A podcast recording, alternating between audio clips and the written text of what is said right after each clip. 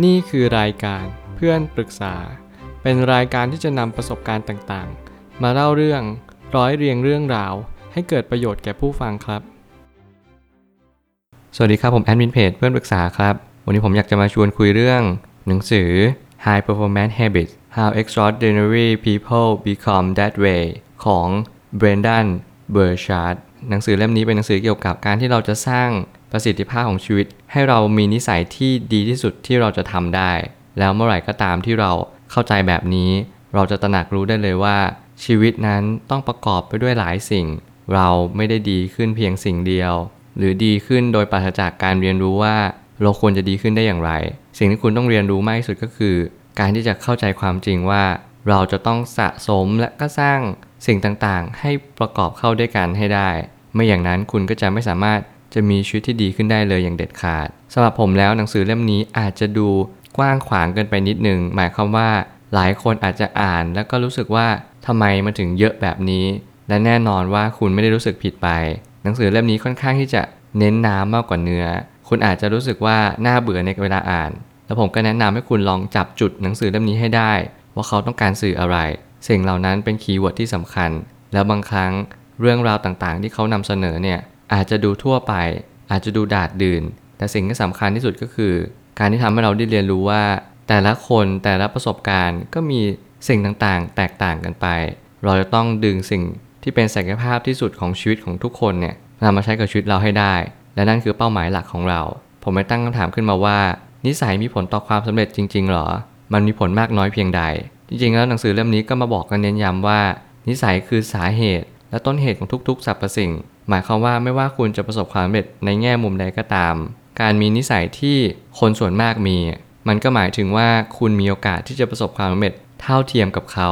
คุณต้องเรียนรู้สิ่งต่างๆ และสะสมประสบการณ์ให้มากเข้าไว้ คุณต้องเรียนรู้ว่า แต่ละนิสัยเนี่ยมันมีความสำคัญ และก็แตกต่างกันไป เมื่อไหร่ก็ตามที่เราเรียนรู้แบบนี้ เราก็จะตระหนักรู้ว่า ถ้าเกิดสมมติเราเพิกเฉยบางอย่างไป เราก็จะขาดคุณสมบัติบางอย่างไป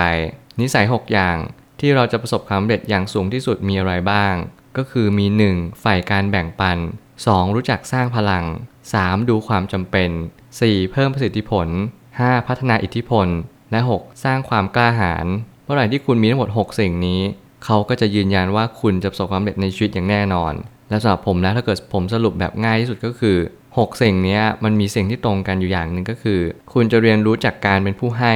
การผู้เสียสละ แล้วคุณก็เริ่มรู้ว่า หลายครั้งเนี่ยการที่คุณจะไปติดต่อคน สร้างคอมมิวนิเคตหรือว่าสร้างสายใยสายสัมพันธ์เนี่ยมันต้องเริ่มจากการที่คุณเริ่มแบ่งปันอะไรบางอย่าง กับผู้คนมากมาย ไม่ว่าคุณจะมีอะไรก็ตาม ผมก็ได้เน้นย้ำเสมอว่า คุณจะต้องรู้จักแบ่งปันช่วยเหลือ และก็เกื้อกูลซึ่งกันและกัน สิ่งเหล่านี้เป็นสิ่งที่จำเป็นมากๆในสังคม ถ้าเกิดสมมติคุณไม่มีสิ่งเหล่านี้บอกเลยว่ามันจะยากมากๆ ในการที่คุณจะไปทำอะไร หรือว่าทำให้คนอื่นเขายอมรับในตัวคุณ ทุกสิ่งจะเกิดขึ้นจากเหตุที่ถูกเท่านั้น ความคิดที่ถูกจะนำมาซึ่งการกระทำที่ถูกต้องตามมา ผมก็รู้สึกว่าหนังสือเล่มนี้ได้บอกและเน้นย้ำว่า เราจะต้องหาสิ่งต่างๆเนี่ยให้ถูกต้องให้จงได้ สิ่งที่ถูกต้องก็คือเราต้องรู้ว่าเหตุเนี่ยนำมาซึ่งผลอะไร บางครั้งเราอาจจะไม่ได้มั่นใจมากว่า สิ่งที่เราทำเนี่ยมันถูกต้องทั้งหมดหรือเปล่า แต่สิ่งที่คุณต้องรู้ให้ชัดเลยก็คือ เราทำสิ่งนี้และได้สิ่งนี้แน่นอน เมื่อเรามั่นใจว่าเหตุเนี้ยนำไปซึ่งผลนี้ เราก็จงตั้งใจในเหตุนั้น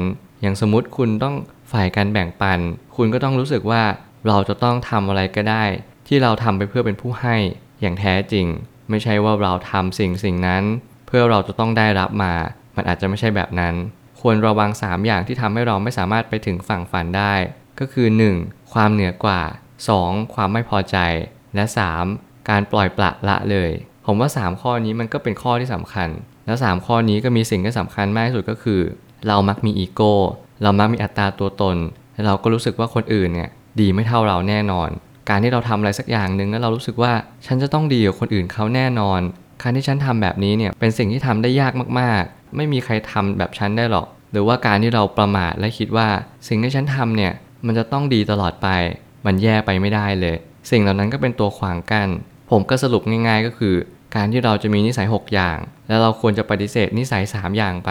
เพื่อให้เราเรียนรู้ว่า เรามีดีอะไรบ้าง และเราควรตัดอะไรไปบ้าง สุดท้ายนี้ ทั้งนี้หนังสือเล่มนี้ค่อนข้างที่จะอธิบายอย่างละเอียด น่าจะเหมาะกับคนที่เพิ่งเริ่มต้นอ่านหนังสือพัฒนาตนเอง ผมก็อยากจะแนะนำทุกคนที่เพิ่งเริ่มต้นอ่านหนังสือพัฒนาตัวเอง หนังสือเล่มนี้อาจจะเหมาะกับคุณ แต่ถ้าเกิดสมมติว่าคุณได้อ่านมาสักระยะหนึ่งแล้ว หนังสือเล่มนี้อาจจะดูน่าเบื่อสำหรับคุณ แล้วคุณอาจจะไม่จำเป็นต้องหยิบอ่านมัน เพราะหนังสือเล่มนี้เป็นหนังสือแบบเบสิกมากๆ ที่คุณจะเรียนรู้ของ บุคคลที่จะสามารถพัฒนาตัวเองไปถึงจุดจุดนั้นได้ หรือว่าการที่เราจะเรียนรู้ในการที่มีความสุขในชีวิต ท่ามกลางความสำเร็จ แล้วก็จุดมุ่งหมายอันใหญ่โตของเรา แล้วหนังสือเล่มนี้เขาก็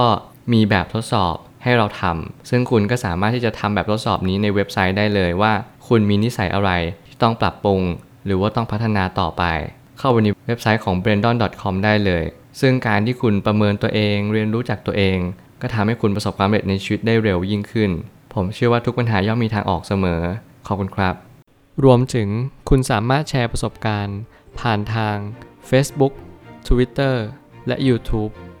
และอย่าลืมติด Hashtag เพื่อนปรึกษาหรือ f r ร e n d t a l k ด้วยนะครับ